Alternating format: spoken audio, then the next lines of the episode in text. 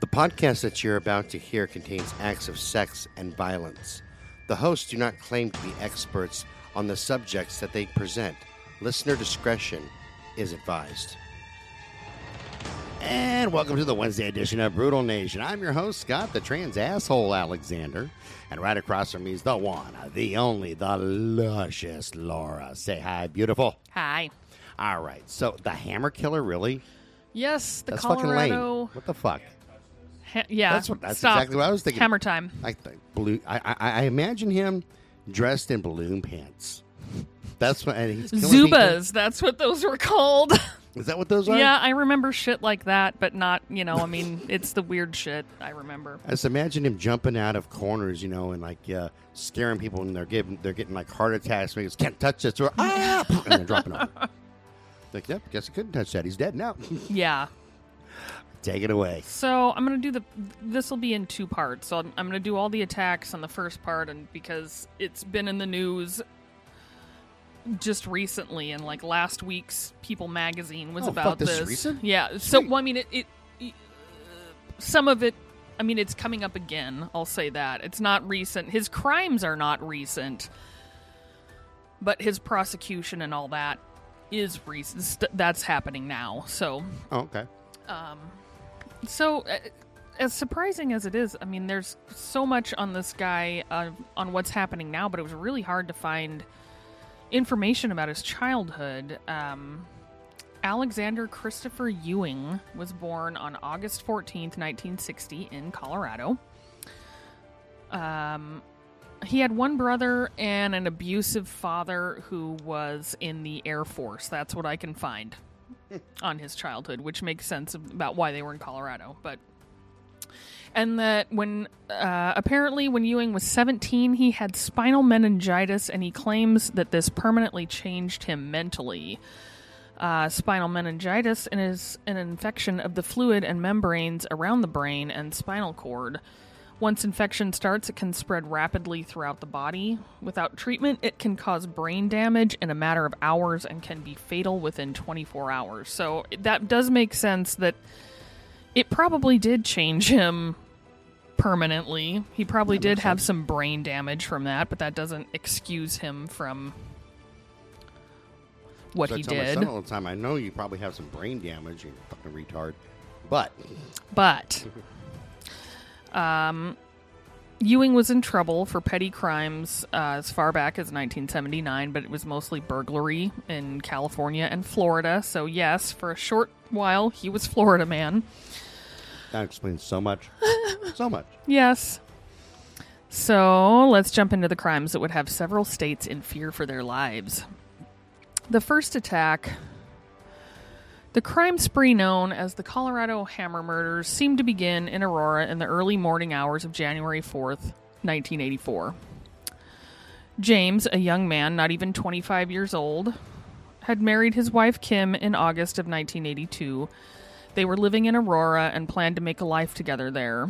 They were particularly proud of the fact that at 22 and 21 they were homeowners already in a nice neighborhood, a lot of new construction. Uh, at approximately 2 a.m. on January 4th, 1984, an intruder came through the unlocked garage door. He attacked the couple with a hammer, bludgeoning them with it and leaving them for dead. Um, miraculously, both of them survived in the assault, though James suffered from a fractured skull and his wife suffered a concussion. Just out of nowhere. Just in the middle of the night. Just like for no reason, he's just being an asshole. No reason. That's fucked up. Yeah. There were very few leads to go on, only, uh, you know, a hazy physical description from Kim because, you know, she had a concussion and it was dark. It was a dark. It was a dark and stormy stormy night, yeah.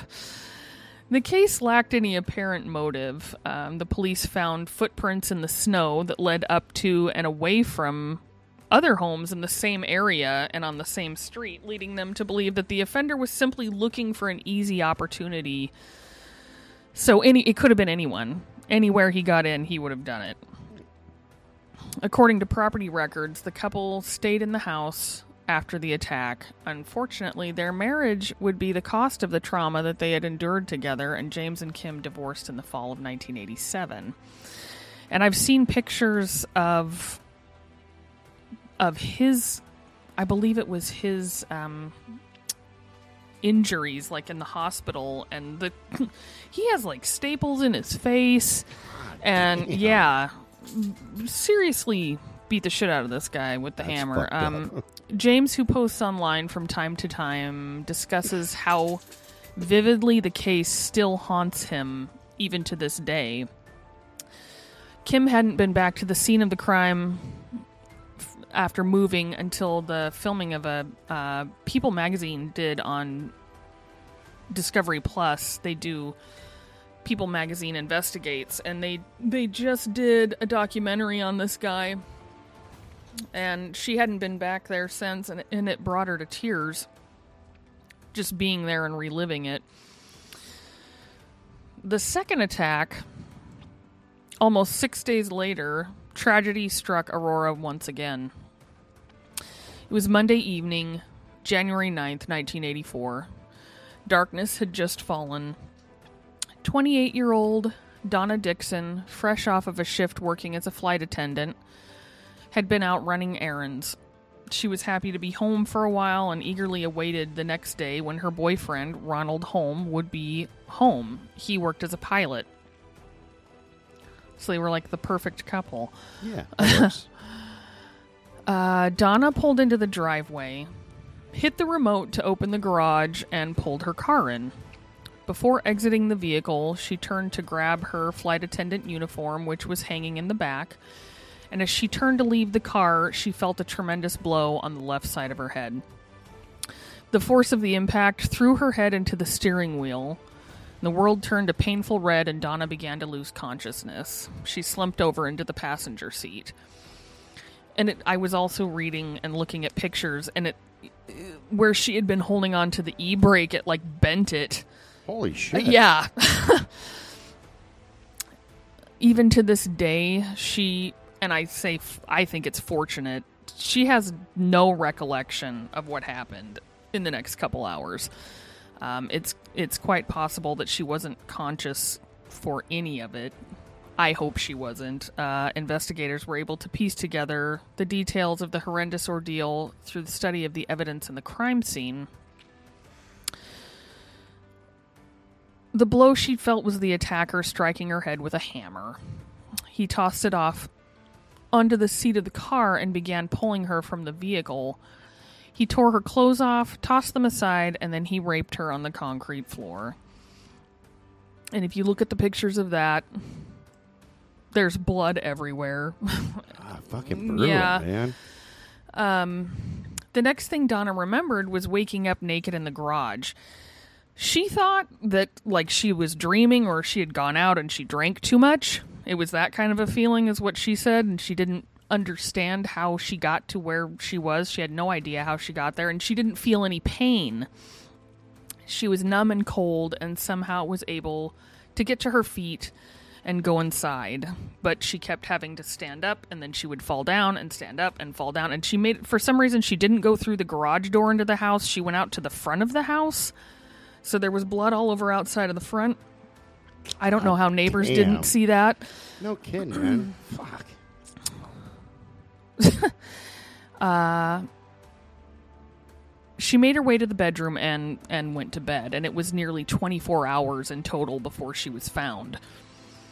At around 8 p.m. on January 10th, 1984, her boyfriend, Ron Holm, arrived home. He was immediately alarmed at the scene in the garage. Her clothes, purse, and even some of the mail was by her car, and blood was near the front door. The, the blood that was near the front door sent him into a panic. He raced inside and quickly found Donna in the middle of the blood soaked bed. And there was blood all the way to the bed. So she's been bleeding for 24 hours from the head and is still alive. She was Damn. naked, curled up in the fetal position and groaning. He shouted her name, but she could only groan in response.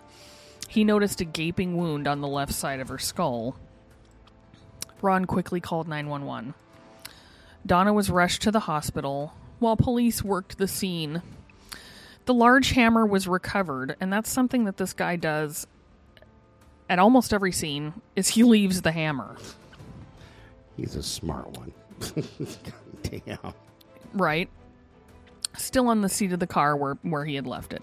It was dusted for prints, but none were found.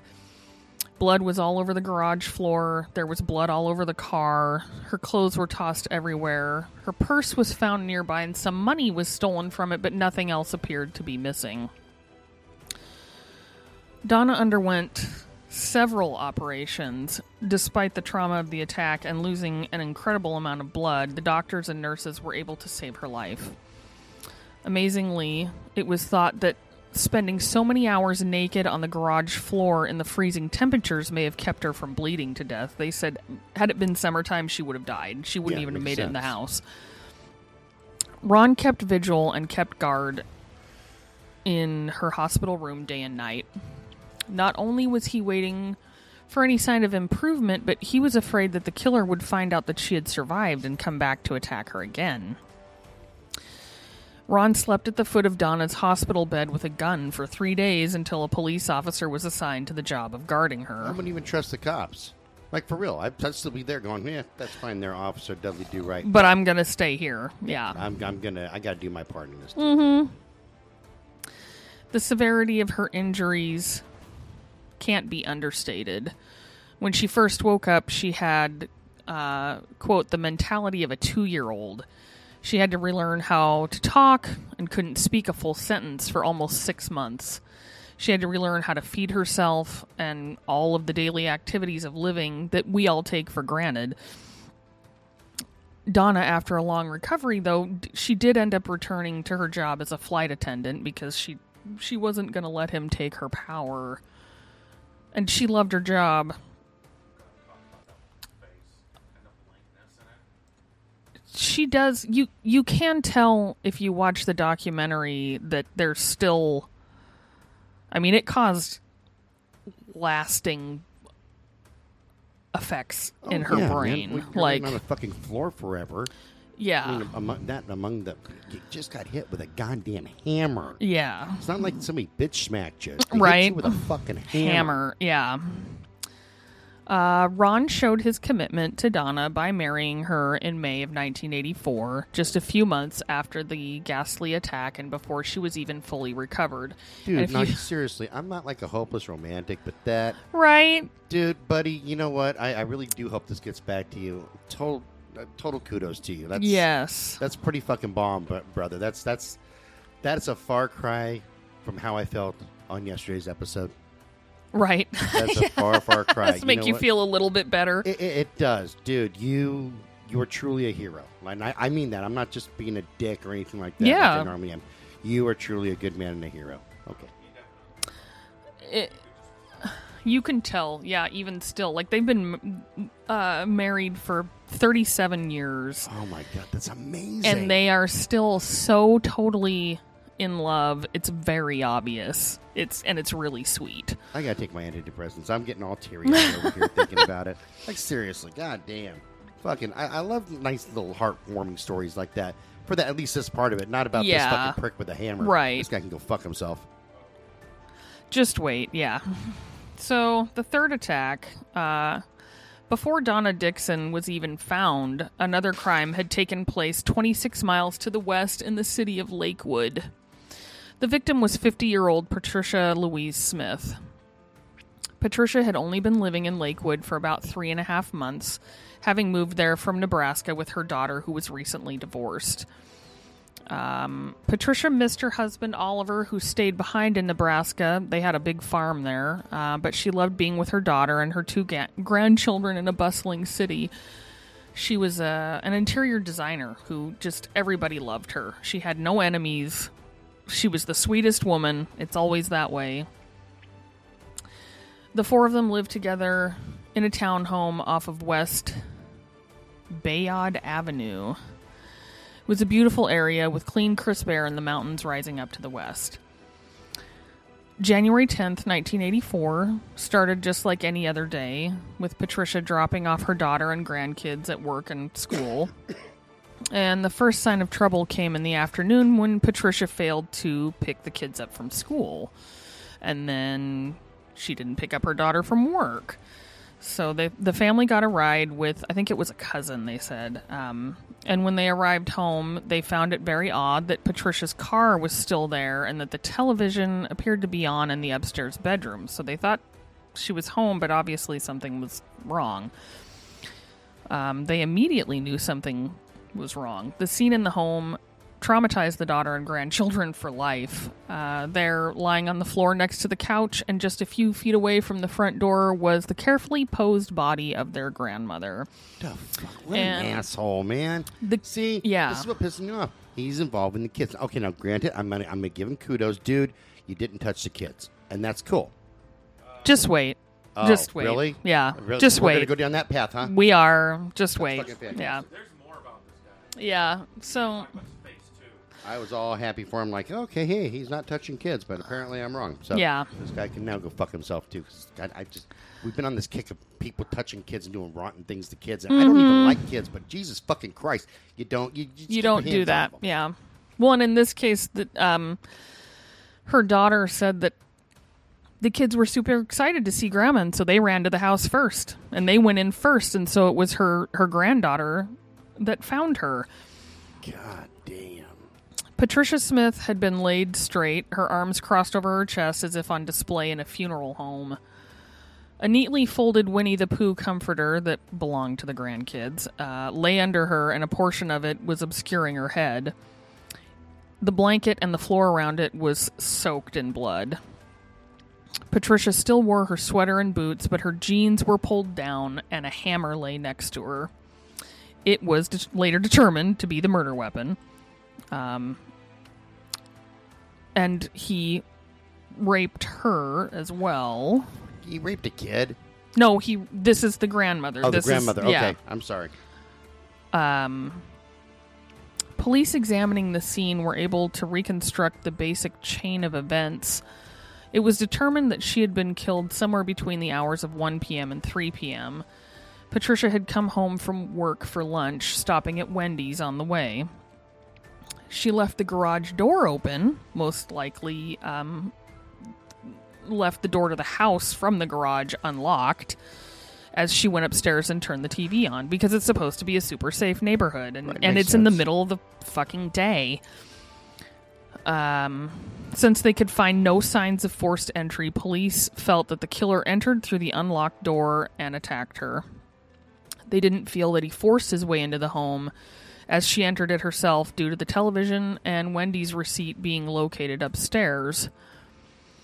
It seemed that robbery was not the primary motive. Only the personal jewelry that Patricia was wearing was missing from the scene, and the house was not ransacked, but the contents of her purse were strewn everywhere. And once again, no fingerprints or any other usable evidence could be found at this scene. This guy is fucking lucky. Uh, at least his dumbass knows how to cover his tracks. I'm gonna give him that. So, this is the bad one. this is the fourth attack. 27 miles away from the Smith murder, but very close to the other incidents, the Bennett family was still settling into their new home on East Center Drive in Aurora, Colorado. They'd moved there around Thanksgiving from another place a few miles away and had so far enjoyed their quiet, developing neighborhood. They lived on a peaceful cul de sac where most of the houses had recently been finished and were yet to be sold. And if you notice, most of these take place around new construction where Uh-huh. you would be using a hammer. Yeah. Bruce Allen Bennett was 27 years old. He'd been in the Navy where he worked on high tech sonar equipment at Pearl Harbor. He was currently working at the family owned furniture store, but was taking classes at the local college and would soon be working as an air traffic controller. Deborah Marie Bennett, 26 years old, had married Bruce before his Navy deployment in 1976. She too worked at the family owned furniture store and was happily helping raise the couple's two children Melissa, who was uh, seven years old, but she was about to turn eight, and Vanessa, who was three years old, with the man that she loved. On Sunday, January 15th, 1984, several family members gathered at the Bennett home to have a birthday party for Melissa, who would have turned eight on Tuesday. See, just by you saying that, I know where this is going. Mm-hmm. God damn it! Yeah. Fuck. The last family member left around 9 p.m. When they did, they noticed that the garage door was still open. Bruce had mentioned wanting to run to the store before bed, but he forgot to close it before they went to bed, and that was the last time that the Bennetts were seen alive. Jiminy Christmas. Sometime between 9 p.m. on the 15th and 10 a.m. on the 16th, most likely between midnight and 6 a.m., an intruder entered the Bennett home. At some point, either when the intruder entered the couple's bedroom or before Bruce was alerted to the intruder's presence, a tremendous struggle took place. Bruce and the intruder fought up and down the stairwell, and at some point, Bruce was struck multiple times by a hammer. Even after he was struck and injured severely, Bruce continued to struggle valiantly with his attacker, um, and it seemed he climbed the stairs after him after Ewing thought that he was unconscious or dead because he still was trying to protect his family, even though he had several head wounds from a construction hammer. Uh, the attacker retrieved a butcher knife from the kitchen and began stabbing Bruce in various places on his upper body. And once Bruce was incapacitated again, the offender used the knife to slit his throat from ear to ear. What a dick. Bruce finally succumbed to his injuries, and the family was left vulnerable.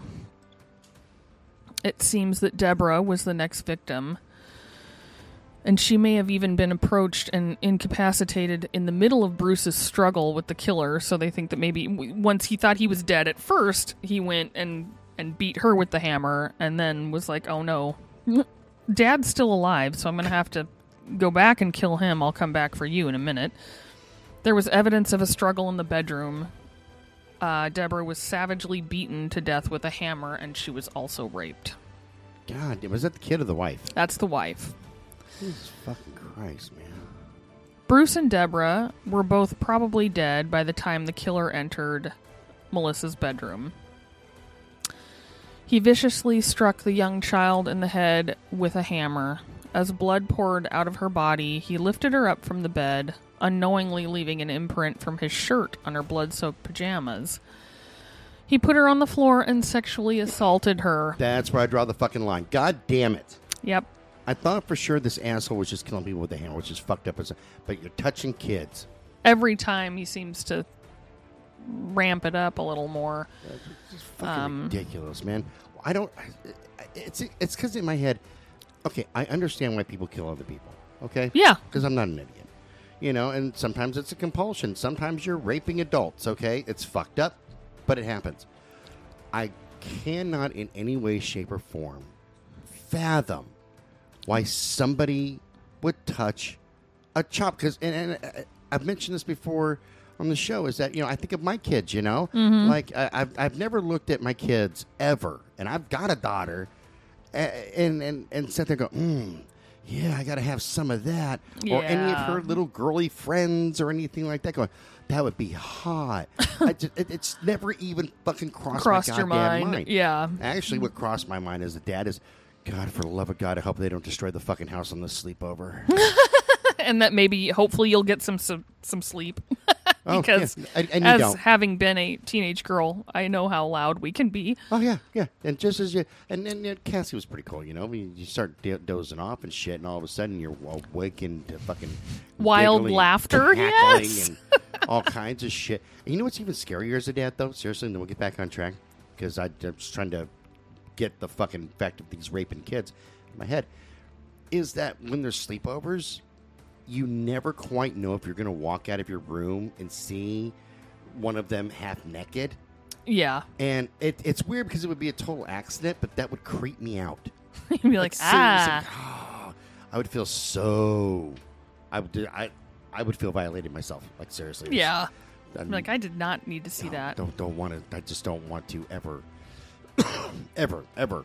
especially if they've been friends for a long time since they were little Yeah. Oh, that's even worse. You're like, Oh, great! I just saw your your friend, you know, fucking Stacy's boobs, and I don't want to see mm-hmm. that shit. I'm have fucking nightmares now.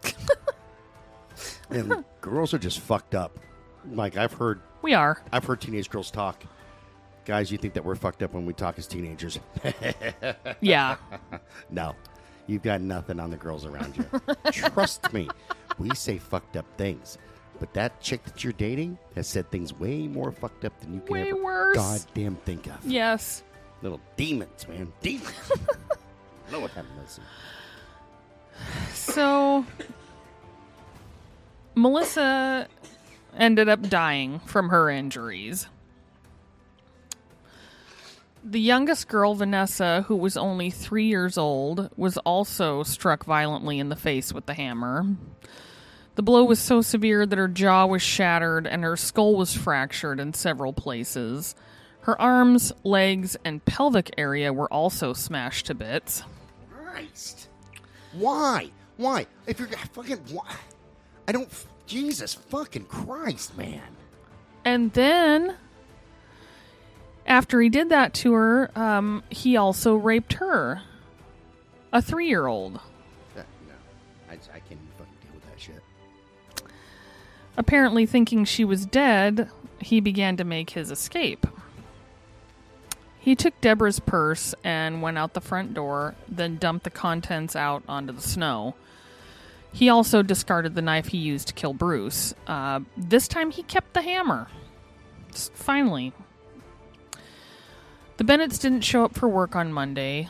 A coworker informed Bruce's mother, Constance, about their absence. Immediately, she went over to the home to investigate. The garage door was still open. Constance entered the home, encountered the grisly scene, and immediately dialed the authorities. The police swarmed through the residence, quickly assessing the condition of each family member as they cordoned off certain areas of the home to gather evidence. And in, also in that documentary, they interview the cops that were there, and the one guy says it's the it's the first time in my life that I could actually there was the smell of fear. I could smell fear, and there was blood. He said people say there's blood everywhere. That was like an understatement. There was bleeding from your head sprays and there was blood literally everywhere and bloody handprints and broken stairway and It's like a fucked up horror flick. that's what they happening. that's exactly what they said yeah um unfortunately they verified one by one that each family member was deceased at least until they came to vanessa's bed wedged between the bed and the wall was three-year-old vanessa choking on fragments of her own jawbone and barely clinging to life she was quickly and carefully taken to the hospital in an ambulance. Constance, her grandmother, immediately set up a vigil, which she kept up for days as the paramedics, nurses, and doctors worked feverishly to save Vanessa's life. After multiple surgeries, Vanessa was saved, though she went on to live life with permanent physiological effects from the assault. She also said she was bullied a lot uh, because she it took several surgeries to give her as much of a normal face as possible. Um, she suffers from severe PTSD, anxiety, and also ended up uh, also had bipolar disorder. Um, and all of these things were untreated. I mean, it was the 80s and it was not really talked about and her grandmother was like well you know maybe she'll forget. I love it when people it. say that. Yeah like she's just she's just being a normal teenage girl. Um she may have lived but the life she would have had in the person she was meant to be died that day. She had substance abuse problems was homeless several times. Um Can you blame her? I no mean, it fucking A, seriously seriously ruined her life. All because of this one fucking piece of shit. And had no family. I'm she had some survivor's guilt also. Um, the crimes appeared to be sexually motivated, judging by the assaults that occurred on Deborah and Melissa and Vanessa. There wasn't anything notable stolen from the scene, and the attack had all the hallmarks of a random crime.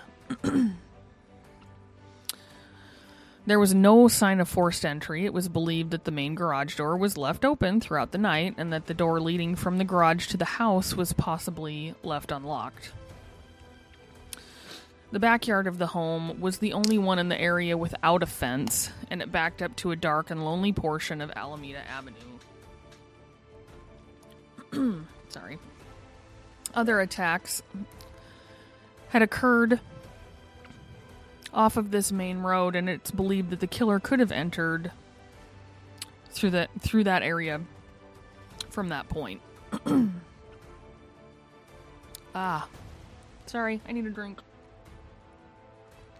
Police felt that one the, over there? Yes. Because I can't see through my through, through my oh, uh, I forget. I forget that you your I screen is there. Yeah, I don't. I don't have the X-ray vision. If I did, you'd be naked a lot. Right. I knew that was coming. Why? I wasn't even breathing hard that time. but guess what? Yeah, it arrived. Okay, we're good. yeah, yeah. Police felt that the killer brought his own weapons to the scene. It didn't appear that any of the tools or hammers at the home had been rifled through. They immediately connected it with the Donna Dixon case from January 9th and recognized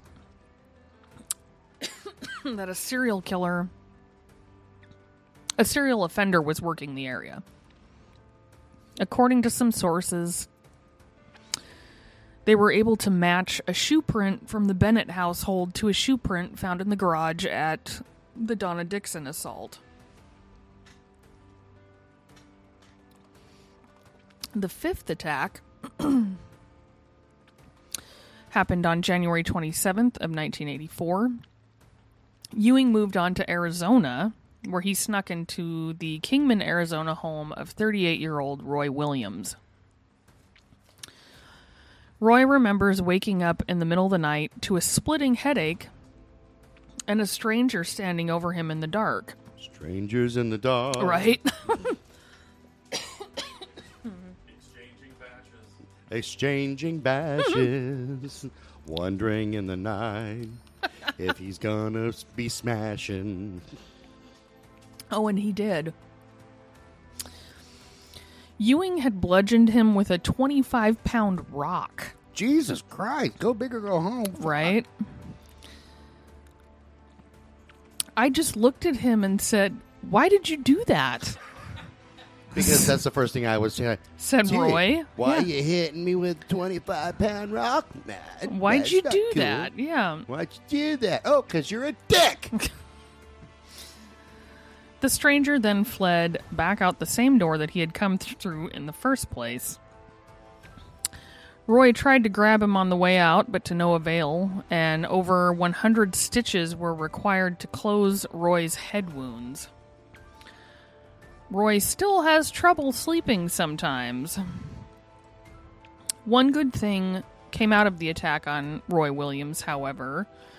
A footprint was found outside Roy's house that ended up matching the sole of the shoe of a hitchhiker that had been picked up.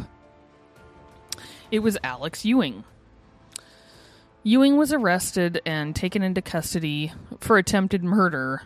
Uh, unfortunately, though, Arizona had an overcrowding issue in their prisons, and so Ewing was transferred to Utah. The sixth attack. On August 9th, 1984, Ewing was being transported back to Arizona for a court hearing along with several other, other inmates when he escaped during a restroom break on the outskirts of Henderson, Nevada. Uh, because they have to unlock the shackles on the inmates when they go to the bathroom. So that is how he, he saw his That's hot. opportunity to escape, and he did. No, because I, I was looking for my crazy pills. Um, so he the, the that's why I said the good thing that came out of the the attack on Roy was that a footprint was found outside of his house. Gotcha. It, it ended up matching the sole of a hitchhiker that had been picked up because he didn't even have his own car. God damn, hitchhiking and beating people with rocks and hammers and shit. What a dick. Uh, on October 9th, 1984, Ewing was being transported to Arizona for a court hearing along with several other inmates when he escaped during a restroom break on the outskirts of Henderson, Nevada. That night, wielding an axe handle this time, he entered the unlocked home of Christopher and Nancy Barry at 739 Racetrack Street. You say race crack? Race track Street. I Race swear crack. to God, I heard race crack street. Mall. Wait a minute. Is this another Methany story? you, almost, you almost spit that out. That's no, awesome. no, it, it is not. The scene you almost spit that out was Yes. fucking awesome. Love you, Laura. Anything to drink? I'm gonna run it. no, no, I'm good. Um, I'm almost done with this section. Um, so he broke in and chased Nancy, who was screaming, into the bedroom she shared with her husband. Upon entering the home, Ewing began pummeling Christopher Barry with the axe handle. Uh, both of them survived with broken bones, um, except Christopher Barry ended up in a coma with head fractures, skull fractures. And if you see pictures of the axe handle, he beat them so hard with it that it was broken in half. Once again, Ewing fled into the night. He wouldn't be free for long, though. He was in nothing but a pair of red shorts and his shoes. The Nevada desert is a dangerous place, especially in August. Wearing just red shorts and his shoes. God dang. Right. Tell me more. My nipples. Give with work for working with me. Ewing finally broke down and he called his brother from a payphone for help because he was tired and very dehydrated. But he didn't have any money, so he had to make a collect call. um, and at this point, the you know the police had were looking for him and had circulated uh, as much of a sketch of him as they could get. So the gut instinct of the operator was to monitor the call, and it's a good thing she did. Ewing told his brother about the attack on the Barrys and that he had escaped a prison detail. Immediately, the operator called the police and told them exactly what payphone they could find Ewing at. When Ewing saw the police coming, he took off running, but because he was so dehydrated, he quickly fell and surrendered. Um, the cop was huge. He was six foot six, and so the Jesus. stride, his stride, was much longer. Yeah, he's like got like a 50 foot fucking stride going yes, on. there. going after I mean, this, Alex This, Ewing, who isn't really. I mean, he's. I don't even think he's six feet tall. so fucking the cop can stand there. Everybody's, are you going to chase him? Give him time. Hold on. I'm just gonna walk. Uh, Quickly. I'm gonna start walking now. Yeah. I'll, I'll get him. I'm sure he's not. He's not gonna make it. Just trust me. There's no way you can. Son of a bitch, you got him. He- He's not even breaking a sweat. Poor Ewing's all on the ground. Going, Yeah. For fuck's sakes, just give me some water and take me to jail. Jesus. Well, and that's what they say. Police say that it really seemed like he was relieved to finally be done running. And if you every single picture that's taken of him, he has this satisfied smirk on his face. He looks really arrogant. Because he finally got some water after trying to outrun yeah. the fucking 90 foot cop. Yeah. So that's where I'm going to end this half because the next half of of everything is really long. So Is it long and hard? it's long and hard, and I'll Yeah, continue baby. it next Wednesday. Tell me more. I'm itching my nipples over here. All right. Remember, you can send me or send us an email. Tell me that I'm a sexist bastard at brutalnation at twistedbluellc.com. Check us out on Medium, Crime Beat on Medium, and wherever you get your blogs. Check out the website at www.twistedbluellc.com. This show's copyright 2022 by Twisted Blue LLC. All rights are reserved, and we will see you guys tomorrow. Bye bye. Bye.